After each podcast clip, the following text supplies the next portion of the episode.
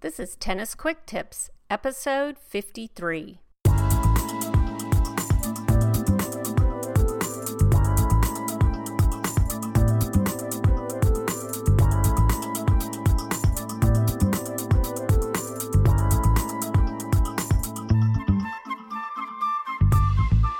Hey, it's Kim from TennisFixation.com, your host for the Tennis Quick Tips podcast.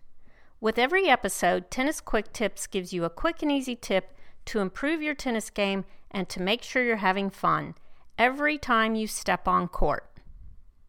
In this week's episode, I wanted to talk about a resource that I've actually used right from the beginning of my tennis career. I've referred to it again and again over the years, and I think it's something you might be interested in too. So I'm going to do a little mini, quick book review of The Inner Game of Tennis by W. Timothy Gallwey.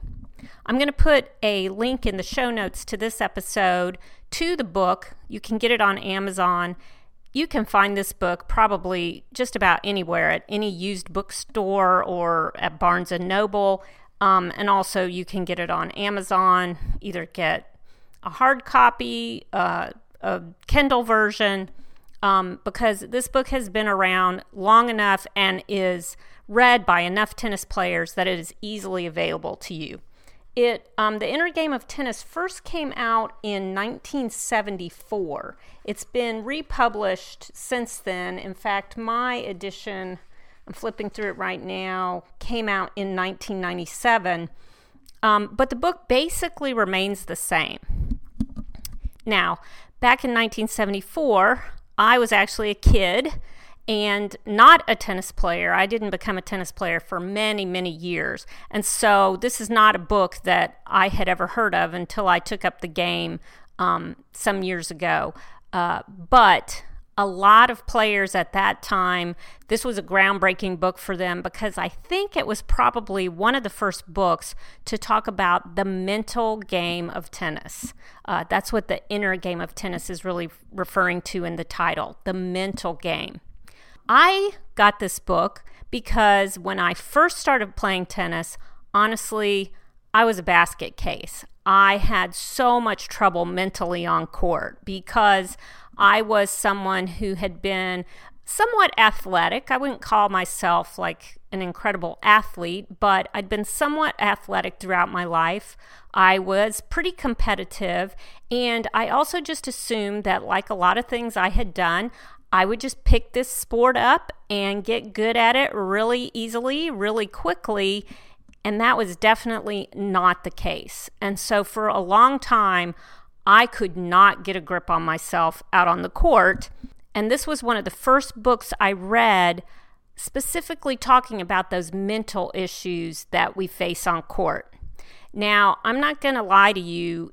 If you haven't read this book before and you go through it for the first time, it does sound like something out of the 70s. It's all about getting in touch with your inner self, um, the inner criticizer or judge of everything you do on court and how you can calm those voices and try to play in the zone.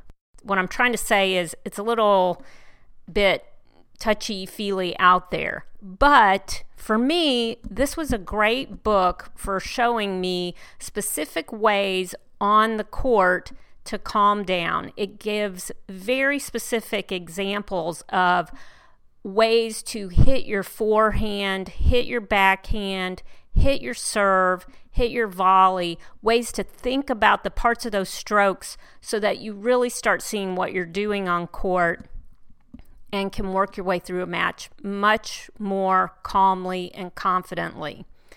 A good example of the type of um, I guess, advice, I would call it, that this book gives is in chapter seven, which is called Concentration Learning to Focus.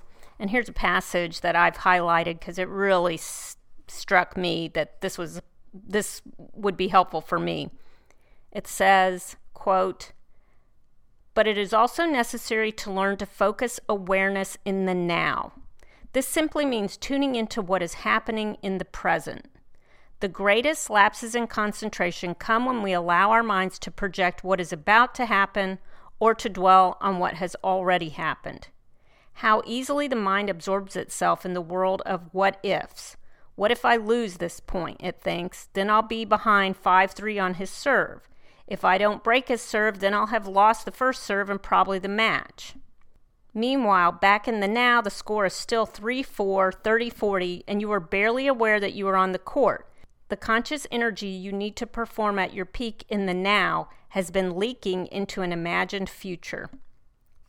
He then goes on in the chapter to give techniques that you can use to bring yourself back into the present, back into the now of what's happening on court, and to focus on what you need to right, do right now to get through the match. Anyway, The Inner Game of Tennis is a great book, and I really recommend it. If you haven't read it already, I highly recommend that you get it. As I said, it's kind of a touchy feely book, and you may think that these techniques are not your cup of tea, but give them a try. I do think it can help you to gain focus and concentration if you're having trouble with that. If you've already read this book, you might want to consider giving it another go. This is my third time around to read it, probably over the course of the last eight years. And each time I read it, it just seems like a different book to me. I think it's because each time I've read it, I'm at a different place as a tennis player. So I highly recommend you either get a copy of it and read it for the first time or pull it out of your stack of tennis books and read it again. That's The Inner Game of Tennis by W. Timothy Gallwey.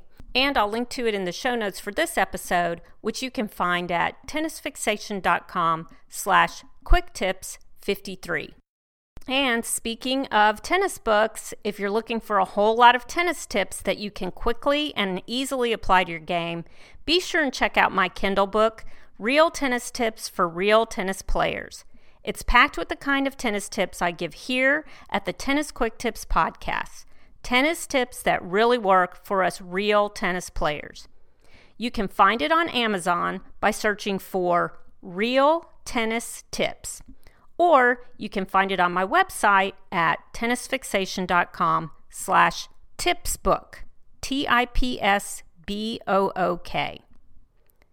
I hope you'll email me with your tennis questions or if you have suggestions about what you'd like to hear on Tennis Quick Tips. You can always reach me at kim at tennisfixation.com.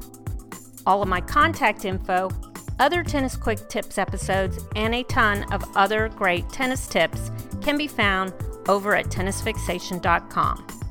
Thanks for listening and happy tennis.